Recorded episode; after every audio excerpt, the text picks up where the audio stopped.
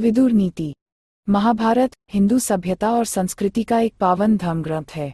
इसका आधार अधर्म के साथ धर्म की लड़ाई पर टिका है। इसे पांचवां वेद भी कहा जाता है। महाभारत में ही समाहित श्रीमद् भगवद गीता एवं विदुर नीति इसके दो आधार सघन हैं। एक में भगवान श्री कृष्ण धर्म के विरुद्ध अर्जुन को युद्ध के लिए प्रेरित करते हैं, तो दूसरे में महात्मा विदुर युद्ध टालने के लिए धृतराष्ट्र को अधर्म दुर्योधन का साथ छोड़ने के लिए उपदेश करते हैं। यहाँ श्रीकृष्ण तो अपने उद्देश्य में सफल हो जाते हैं, लेकिन विदुर के उपदेश धृतराष्ट्र का हृदय परिवर्तन नहीं कर पाते और जिसका परिणाम महाभारत के युद्ध के रूप में सामने आता है। लेकिन इसके लिए हम विदुर जी की नीति को विफल नहीं ठहरा सकते। उनका प्रत्येक उपदेश अनुभूत है और काल की कसौटी पर भली भांति जांचा परखा गया है। यथा आग में तपाकर सोने की, सदाचार से सज्जन की, व्यवहार से संत पुरुष की, संकट काल में योद्धा की, आर्थिक संकट में धीर की तथा घोर संकट काल में मित्र और शत्रु की पहचान होती है। यह जरूरी नहीं कि मूर्ख व्यक्ति दरिद्र हो और बुद्धिमान धनवान, अर्थात बुद्धि का अमीरी या गरीबी से कोई संबंध नहीं है। जो ज्ञानी पुरुष लोक परलोक की बारीकियों को समझते हैं, वे ही इस मर्म को समझ पाते हैं। जिस व्यक्ति को बुद्धिबल से मारा जाता है, उसके उपचार में योग्य चिकित्सक, औषधियाँ, जड़ी बूटियाँ, यज्ञ, हवन, वेद मंत्र आदि सारे उपाय व्यर्थ हो जाते हैं। विष केवल उसके पीने वाले एक व्यक्ति की जान लेता है, शत्रु भी एक अभीष्ट व्यक्ति की जान लेता है, लेकिन राजा की एक गलत नीति राज्य और जनता के साथ साथ राजा का भी सर्वनाश कर डालती है। विवेकशील और बुद्धिमान व्यक्ति सदैव ये चेष्टा करते हैं कि वे यथाशक्ति कार्य करें और वे वैसा करते भी हैं तथा किसी वस्तु को तुच्छ समझकर उसकी उपेक्षा नहीं करते। वे ही सच्चे ज्ञानी हैं। पांच लोग छाया की तरह सदा आपके पीछे लगे रहते हैं। ये पांच लोग हैं मित्र, शत्रु, उदासीन, शरण देने वाले और शरणार्थी। इस प्रकार द्वापर युग की देन विदुर नीति आज कलियुग में कहीं अधिक प्रासंगिक है, क्योंकि आज दुनिया में दुर्योधनों का बाढ़ सी आ गई है।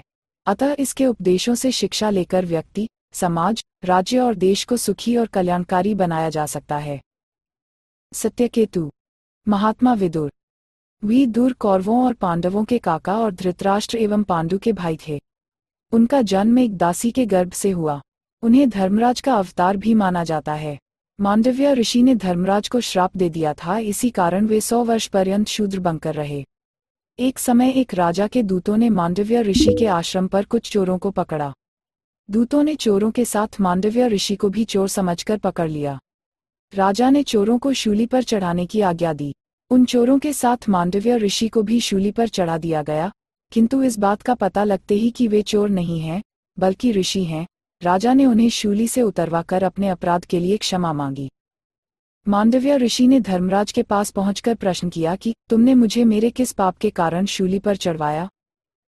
धर्मराज ने कहा कि आपने बचपन में एक टिड्डे को कांटे से छेदा था, इसी पाप में आपको यह दंड मिला।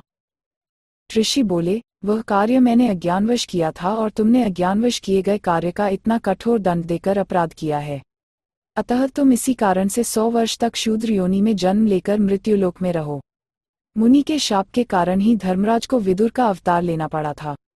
उनके पृथ्वी पर जन्म लेने की कथा इस प्रकार है। सत्यवती के चित्रांगद और विचित्रवीर्य नामक दो पुत्र हुए। शांतनु का स्वर्गवास चित्रांगद और विचित्रवीर्य के बाल्यकाल में ही हो गया था, इसलिए उनका पालन पोषण भीष्म ने किया। चित्रांगद के बड़े होने पर उन्हें राजगद्दी पर बिठा दिया, लेकिन कुछ ही काल में गंधर्वों से युद्ध करते हुए वह मारा गया। इस पर भीष्म ने उनके अनुज विचित्रवीर्य को राज्य सौंप दिया। अब भीष्म को विचित्रवीर्य के विवाह की चिंता हुई।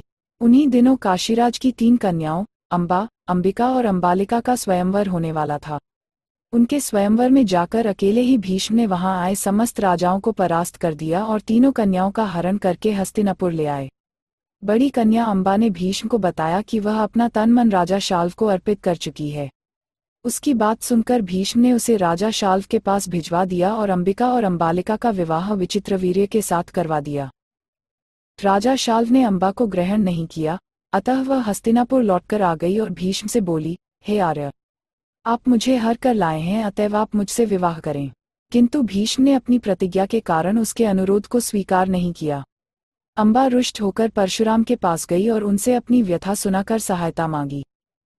परशुराम ने अंबा से कहा, हे देवी, आप चिंता न करें, मैं आपका विवाह भीष्म के साथ करवाऊंगा। परशुराम ने भीष्म को बुलावा भेजा, किंतु भीष्म उनके पास नहीं गए। इस पर क्रोधित होकर परशुराम भीष्म के पास पहुंचे और दोनों वीरों में भयानक युद्ध छिड़ गया। दोनों ही अभूतपूर्व योद्धा थे, इसलिए हार जीत का फैसला नहीं हो सका। आखिर देवताओं ने हस्तक्षेप करके इस युद्ध को बंद करवा दिया। अम्बा निराश होकर वन में तपस्या करने चली गई। विचित्रवीर्य अपनी दोनों रानियों के साथ भोग विलास में रत हो गए, किंतु दोनों ही रानियों से उनकी कोई संतान नहीं हुई और वे क्षय रोग से पीड़ित होकर मृत्यु को प्राप्त हो गए। अब कुल नाश होने के भय से माता सत्यवती ने एक दिन भीष्म से कहा, पुत्र, इस वंश को नष्ट होने से बचाने के लिए मेरी आज्ञा है कि तुम इन दोनों रानियों से पुत्र उत्पन्न करो। माता की बात सुनकर भीष्म ने कहा, माता, मैं अपनी उम्र भर अविवाहित रहने की प्रतिज्ञा किसी भी स्थिति में भंग नहीं कर सकता। यह सुनकर माता सत्यवती को अत्यंत दुख हुआ। अचानक उन्हें अपने पुत्र वेदव्यास का स्मरण हो आया। स्मरण करते ही वेदव्यास वहां उपस्थित हो गए। सत्यवती उन्हें देखकर बोली, हे पुत्र, तुम्हारे सभी भाई निसंतान ही स्वर्गवासी हो गए, अतः मेरे वंश का नाश होने से बचाने के लिए मैं तुम्हें आज्ञा देती हूँ कि तुम उनकी पत्नियों से संतान उत्पन्न करो। वेदव्यास उनकी आज्ञा मानकर बोले, माता, आप उन दोनों रानियों से कह दीजिए कि वे एक वर्ष तक नियम व्रत का पालन करती रहें, तभी उनको गर्भ धारण होगा। एक वर्ष व्यतीत हो जाने पर वेदव्यास सबसे पहले बड़ी रानी अंबिका के पास गए। अंबिका ने उनके तेज से डरकर अपने नेत्र बंद कर लिए। वेदव्यास लौटकर माता से बोले, माता, अंबिका का बड़ा तेजस्वी पुत्र होगा, किंतु नेत्र बंद करने के दोष के कारण वह अंधा होगा। सत्यवती को यह सुनकर अत्यंत दुख हुआ और उन्होंने वेदव्यास को छोटी रानी अंबालिका के पास भेजा। अंबालिका वेदव्यास को देखकर भय से पीली पड़ गई। उसके कक्ष से लौटने पर वेदव्यास ने सत्यवती से कहा, माता, अंबालिका के गर्भ से पांडु रोग से ग्रसित पुत्र होगा। इससे माता सत्यवती को और भी दुख हुआ और उन्होंने बड़ी रानी अंबालिका को पुनः वेदव्यास के पास जाने का आदेश दिया।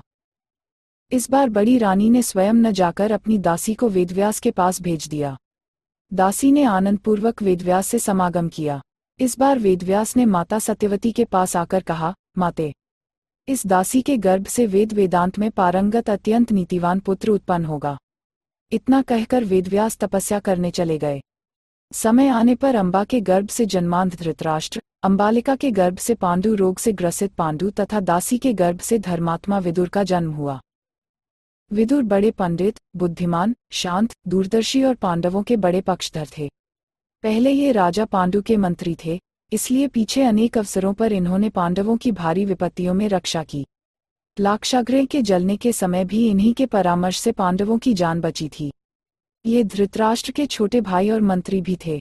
जिस समय दुर्योधन के बहुत कहने पर धृतराष्ट्र ने इनसे जुए के संबंध में सम्मति मांगी, उस समय इन्होंने उन्हें बहुत रोका और समझाया। पांडवों के वन जाने पर ये दुर्योधन के पास रहते थे। महाभारत का युद्ध आरंभ होने से पहले इन्होंने धृतराष्ट्र को रात भर अनेक प्रकार के अच्छे अच्छे उपदेश देकर युद्ध रुकवाना चाहा, पर इसमें भी इन्हें सफलता नहीं मिली। युद्ध में इन्होंने पांडवों का पक्ष ग्रहण किया। महाभारत के युद्ध के उपरांत जब पांडवों का राज्य हुआ, तब भी ये बहुत दिनों तक मंत्री पद पर रहे, फिर वन में चले गए। वहाँ राजा युधिष्ठिर से एक बार इनकी भेंट हुई थी। वहीं बहुत दिनों तक घोर तपस्या करने के उपरांत इनका परलोकवास हुआ था। नीति की प्रसिद्ध पुस्तक विदुर नीति या विदुर प्रजागर इन्हीं की रचित मानी जाती है, जो महाभारत के पांचवें पर्व में तैंतीसवें अध्याय से चालीसवें अध्याय तक है। महात्मा विदुर धृतराष्ट्र और दुर्योधन के व्यवहार से बहुत दुखी रहते थे। उनका पांडवों के प्रति जो रवैया था, वह विदुर को अच्छा नहीं लगता था। एक समय ऐसा आया जब उन्हें लगा कि इन लोगों के साथ रहने और इनका अन्न खाने से उनके ऊपर भी गलत असर पड़ेगा, सो विदुर जीवन में कष्टों को सहर्ष सहते हुए अपनी पत्नी के साथ नगर के बाहर वन में कुटिया बनाकर रहने लगे। जंगल में जो कुछ खाने की वस्तुएं मिलती, उनसे ही वे संतोष कर लेते थे। वे अपना अधिकतर समय सत्कार्यों और ईश्वर स्मरण में लगाते। उन्हीं दिनों भगवान कृष्ण कौरवों के पास शांतिदूत बनकर आए थे, पर उनकी वार्ता असफल हो गई। उन्होंने धृतराष्ट्र और द्रोणाचार्य का आतिथ्य स्वीकार नहीं किया और विदुर के पास पहुंच गए। धृतराष्ट्र ने कृष्ण से भोजन के लिए भी बहुत अनुनय विनय की, लेकिन कृष्ण भगवान ने उनके आग्रह पर कोई ध्यान नहीं दिया। वहां कृष्ण ने भोजन की इच्छा व्यक्त की। विदुर को संकोच हो रहा था कि कैसे जंगल में मिलने वाली साग भाजी आदि उन्हें परोसें। उन्होंने कृष्ण भगवान से संकोच करते हुए आखिर पूछ ही लिया कि आप भूखे थे, भोजन का समय भी था और धृतराष्ट्र ने भोजन के लिए आग्रह भी किया, फिर भी आपने वहां भोजन क्यों नहीं किया? विदुर के सवाल पर मंद मंद मुस्कुराते हुए श्रीकृष्ण बोले, चाचा जी, जिस भोजन को आप अनुचित मानकर यहाँ वन में आ गए, जिसे आपने ठीक नहीं समझा, वह भोजन मुझे कैसे अच्छा लगता। आपने कैसे सोच लिया कि जिस भोजन को आपने ठुकराया वह मैं खा पाऊंगा। विदुर भाव विभोर हो गए। वे समझ गए कि प्रभु की भूख पदार्थों से नहीं भावना से बुझेगी। कृष्ण ने प्रसन्न मन से विदुर के यहाँ भोजन किया। विदुर काल की गति को भली भांति जानते थे। महाभारत के युद्ध के बाद उन्होंने अपने बड़े भाई धृतराष्ट्र को समझाया कि महाराज, अब भविष्य में बड़ा बुरा समय आने वाला है, आप यहाँ से तुरंत वन की ओर निकल चलिए। कराल काल शीघ्र ही यहाँ आने वाला है, जिसे संसार का कोई भी प्राणी टाल नहीं सकता। आपके पुत्र पौत्रादि सभी नष्ट हो चुके हैं और वृद्धावस्था के कारण आपकी इंद्रियां भी शिथिल हो गई हैं। आपने इन पांडवों को बड़े क्लेश दिए, उन्हें मरवाने की कुचेष्टा की, उनकी पत्नी द्रौपदी को भरी सभा में अपमानित किया और उनका राज्य छीन लिया। फिर भी उन्हीं का अन्न खाकर अपने शरीर को पाल रहे हैं और भीमसेन के दुर्वचन सुनते रहते हैं। आप मेरी बात मानकर संन्यास धारण कर शीघ्र ही चुपचाप यहाँ से उत्तराखंड की ओर चले जाइए। विदुर जी के इन वचनों से धृतराष्ट्र को प्रज्ञाचक्षु प्राप्त हो गए और वे उसी रात गांधारी को साथ लेकर चुपचाप विदुर के साथ वन को चले गए। प्रातःकाल संध्यावंदन से निवृत्त होकर ब्राह्मणों को तेल, गौ, भूमि और सुवर्ण दान करके जब युधिष्ठिर अपने गुरुजन धृतराष्ट्र, विदुर और गांधारी के दर्शन करने गए, तब उन्हें वहां न पाकर चिंतित हुए कि कहीं भीमसेन के कटु वचनों से त्रस्त होकर अथवा पुत्र शोक से दुखी होकर कहीं गंगा में तो नहीं डूब गए। यदि ऐसा है तो मैं ही अपराधी समझा जाऊंगा। वे उनके शोक से दुखी रहने लगे। एक दिन देवर्षि नारद अपने तंबूरे के साथ वहां पधारे। युधिष्ठिर ने प्रणाम करके और यथोचित सत्कार के साथ आसन देकर उनसे विदुर, धृतराष्ट्र और गांधारी के विषय में प्रश्न किया। उनके इस प्रश्न पर नारद जी बोले, हे युधिष्ठिर, तुम किसी प्रकार का शोक मत करो। यह संपूर्ण विश्व परमात्मा के वश में है और वही सबकी रक्षा करता है। तुम्हारा यह समझना कि मैं ही उनकी रक्षा करता हूँ, तुम्हारी भूल है। यह संसार नश्वर है तथा जाने वालों के लिए शोक नहीं करना चाहिए। शोक का कारण केवल मोह ही है, इस मोह को त्याग दो। यह पंचभौतिक शरीर नाशवान एवं काल के वश में है। तुम्हारे चाचा धृतराष्ट्र, माता गांधारी एवं विदुर उत्तराखंड में सप्तश्रोत नामक स्थान पर आश्रम बनाकर रहते हैं। वे वहां तीनों काल स्नान करके अग्निहोत्र करते हैं और उनके संपूर्ण पाप धुल चुके हैं। अब उनकी कामनाएं भी शांत हो चुकी हैं। सदा भगवान के ध्यान में रहने के कारण तमोगुण, रजोगुण, सतोगुण और अहंकार बुद्धि नष्ट हो चुकी है। उन्होंने अपने आप को भगवान में लीन कर दिया है। आज से पांचवें दिन अपने शरीर त्याग देंगे। वन में अग्नि लग जाने के कारण वे उसी में भस्म हो जाएंगे। उनकी साध्वी पत्नी गांधारी भी उसी अग्नि में प्रवेश कर जाएंगी। फिर विदुर जी वहां से तीर्थयात्रा के लिए चले जाएंगे। अतः तुम उनके विषय में चिंता करना त्याग दो। इतना कहकर देवर्षि नारद आकाशमार्ग से स्वर्ग के लिए प्रस्थान कर गए। युधिष्ठिर ने देवर्षि नारद के उपदेश को समझकर शोक का परित्याग कर दिया। अपनी प्रतिभा, वक्तपटुता और कर्मशीलता के कारण विदुर महाभारत कथा का शायद ही कोई महत्वपूर्ण प्रसंग हो जहां उपस्थित न हो और अपनी राजनीतिक राय उन्होंने न दी हो। भीष्म जैसे राजनीति शास्त्र के परमज्ञानी पितामह के मौजूद रहते हुए भी धृतराष्ट्र ने विदुर को ही अपना मंत्री बनाया था। इससे कौरव पक्ष को दो फायदे हो गए। एक यह कि विदुर जैसे व्यक्ति से धृतराष्ट्र को सदा एक निष्पक्ष और उचित राय मिलती रहती, और दूसरा यह कि आयु में छोटा भाई होने के कारण विदुर की राय को न मानने में धृतराष्ट्र हमेशा स्वतंत्र थे। विदुर ने धृतराष्ट्र को हमेशा ठीक और दो टूक सलाह दी। विडंबना देखिए कि जब धृतराष्ट्र की राज्यसभा में जुआ खेला जाना प्रारंभ हुआ तो राजा की आज्ञा से विदुर ही युधिष्ठिर को जुए का निमंत्रण देने गए, पर जुआ खेले जाने के दौरान ही विदुर ने जिस निर्भीक तरीके से जुए का विरोध किया और दुर्योधन के चरित्र का पर्दाफाश किया, वह साहसी मंत्री के ही वश का काम था। तब विदुर ने दुर्योधन को कौवा और गीध तक कह दिया और धृतराष्ट्र को चेताया कि दुर्योधन के रूप में एक कौवा और एक गीध उनके कुल का विनाश करने को पैदा हुआ है। दुर्योधन का परित्याग कर देने की सलाह देते हुए विदुर ने धृतराष्ट्र को वह श्लोक सुनाया जो भारत के राजनीति शास्त्र का बड़ा ही लोकप्रिय कथन बन गया है, त्यजेत कुलाथे पुरुषम ग्रामस्यार्थे कु त्यजेत, ग्राम जनपदस्यार्थे आत्माथे पृथ्वी त्यजेत। अर्थात एक व्यक्ति का बलिदान देकर भी कुल को बचाना चाहिए, कुल का बलिदान देकर भी ग्राम को बचाना चाहिए, ग्राम की बलि चढ़ाकर भी राज्य बचा लेना चाहिए और खुद को बचाने के लिए राज्य का भी बलिदान कर देना चाहिए। पर धृतराष्ट्र ने दुर्योधन नामक एक व्यक्ति का बलिदान नहीं किया और अंततः राज्य से हाथ धोना पड़ा।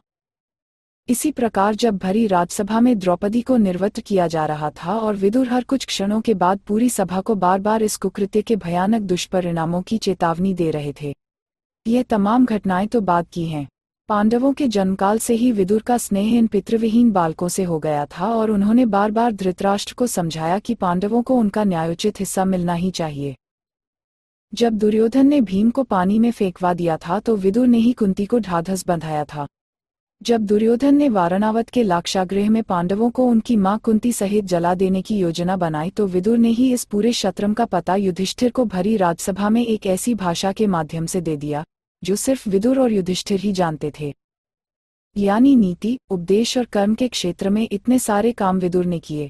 विदुर के इन्हीं महान नीतिवाक्यों और कार्यों के कारण व्यास ने उन्हें महाभारत में महात्मा विदुर बार बार कहा है।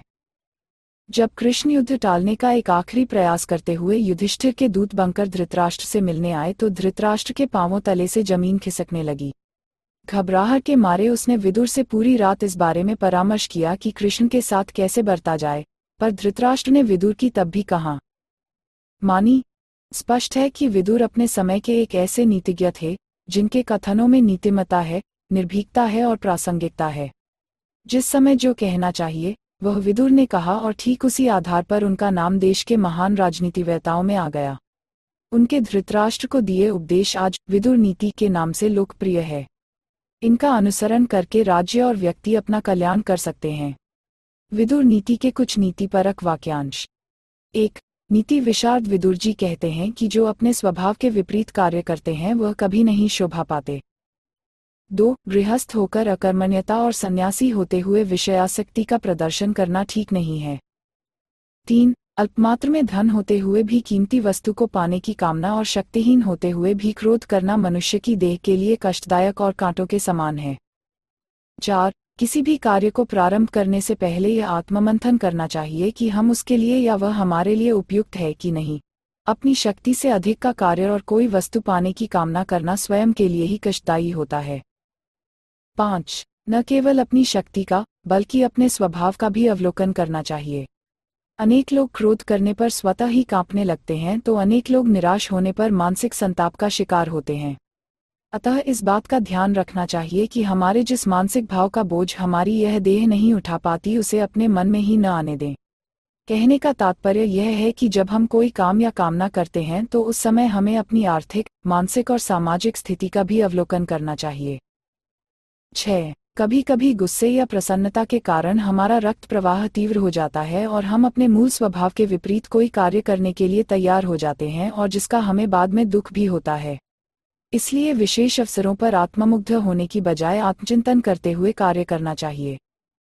एक, वैशंपायन उवाच द्वास्थ प्राह महाप्राज्ञो धृतराष्ट्रो महीपति विदुन दृष्टिमिच्छामि तमिहाने मा चिर्म। एक, वैशंपायन बोले, चिंता तो राजा धृतराष्ट्र ने अपने द्वारपाल से कहा, द्वारपाल शीघ्र विदुर को यहाँ बुलाकर लाओ, मुझे उनसे जरूरी बात करनी है।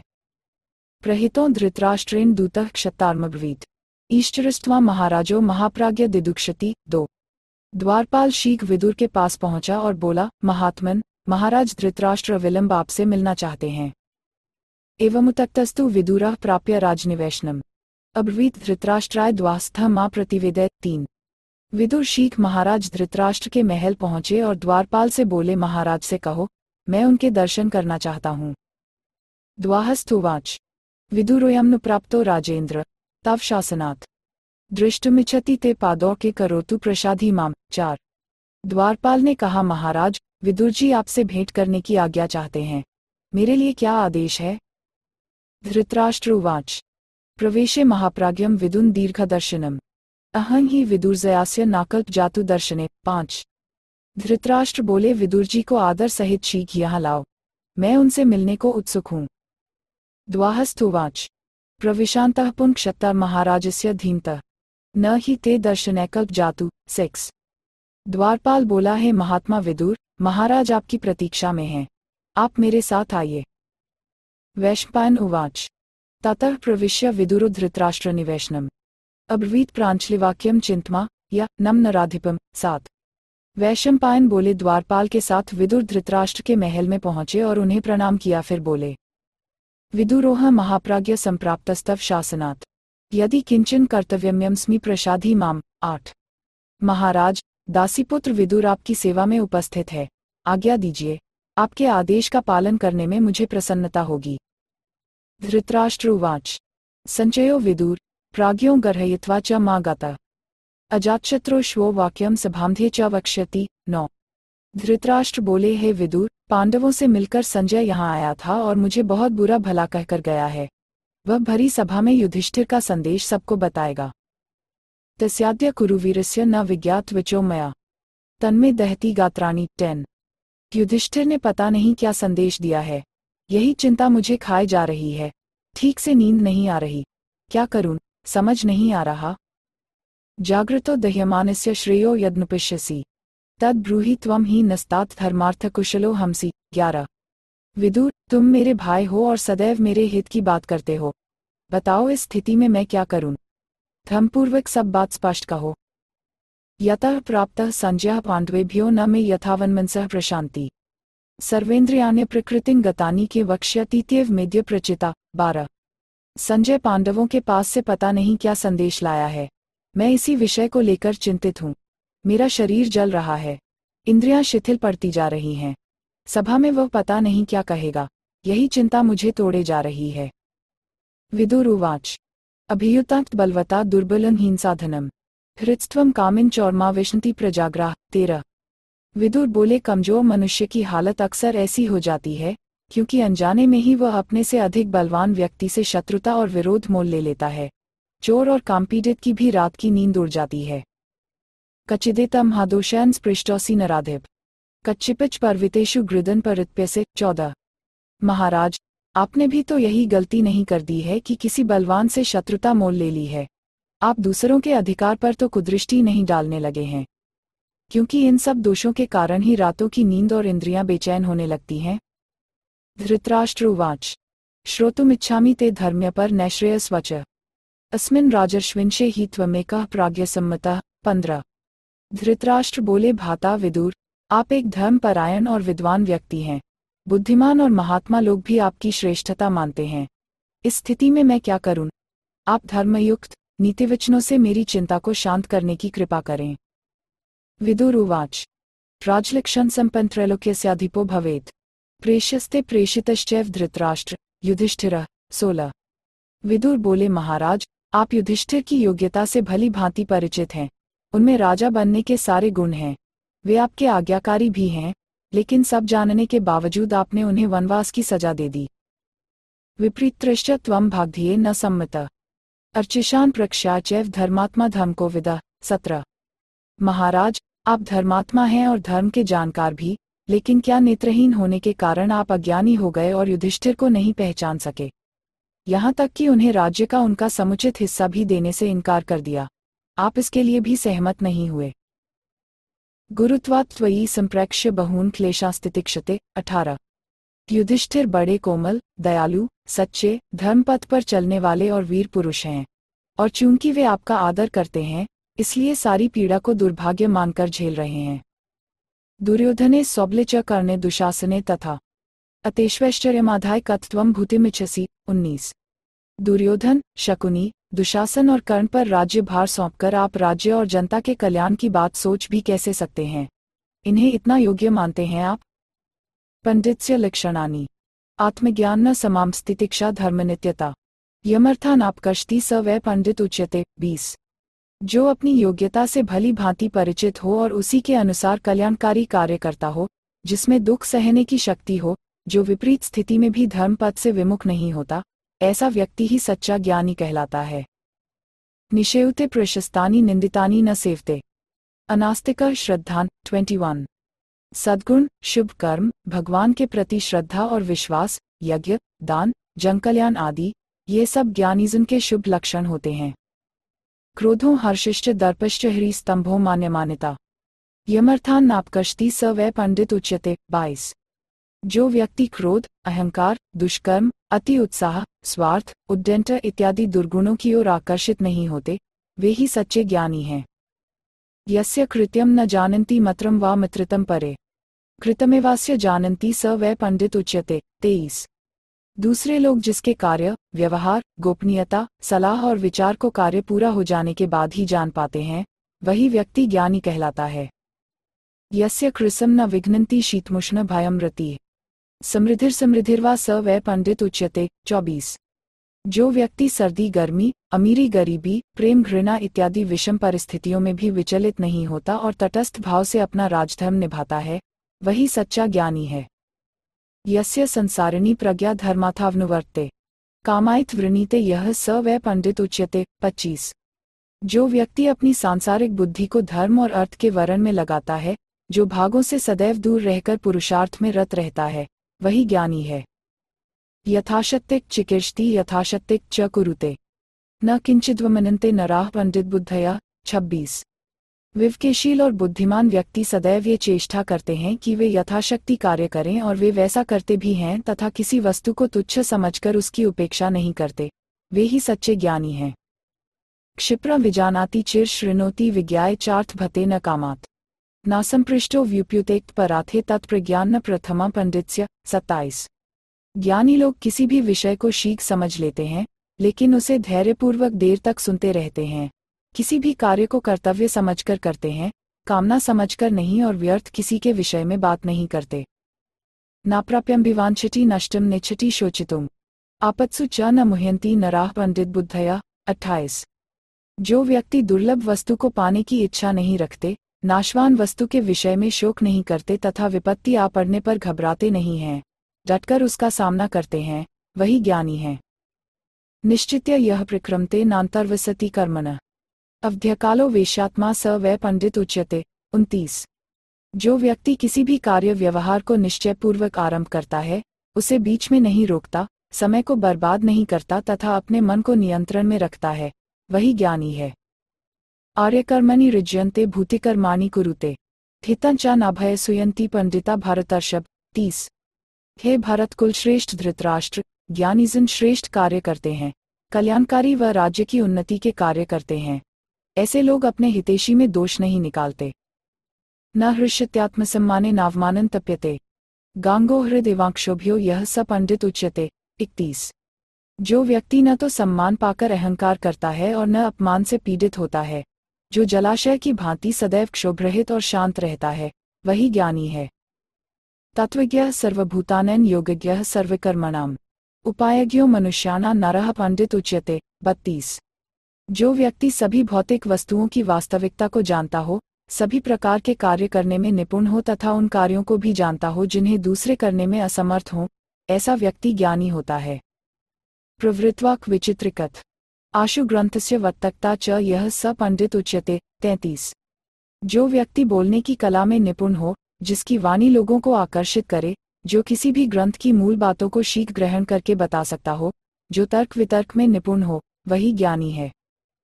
श्रो प्रज्ञानु यस्य प्रज्ञा चैव श्रुतानुगा असंभिनाय में आदर पंडिताख्यां लभे सह। चौंतीस। जो व्यक्ति ग्रंथों शास्त्रों से विद्या ग्रहण कर उसी के अनुरूप अपनी बुद्धि को ढालता है और अपनी बुद्धि का प्रयोग उसे प्राप्त विद्या के अनुरूप ही करता है तथा जो सज्जन पुरुषों की मर्यादा का कभी उल्लंघन नहीं करता, वही ज्ञानी है। अश्रुतश्च समुन्नधो दरिद्रश्च महाम्ना अर्थांश्च कर्मणा प्रेप्सुर्मूढ़ इत्युच्यते बुध। पैंतीस। बिना पढ़े ही स्वयं को ज्ञानी समझकर अहंकार करने वाला, दरिद्र होकर भी बड़ी बड़ी योजनाएं बनाने वाला तथा बैठे बिठाए धन पाने की कामना करने वाला व्यक्ति मूर्ख कहलाता है। स्वमथ यः परित्यज्य परार्थम नुतिष्ठति मिथ्याचरति मित्रार्थे यश्च मूढ़ः स उच्यते। छत्तीस। जो व्यक्ति अपना काम छोड़कर दूसरों के काम में हाथ डालता है तथा मित्र के कहने पर उसके गलत कार्यों में उसका साथ देता है, वह मूर्ख कहलाता है। अकामान काम्यति यह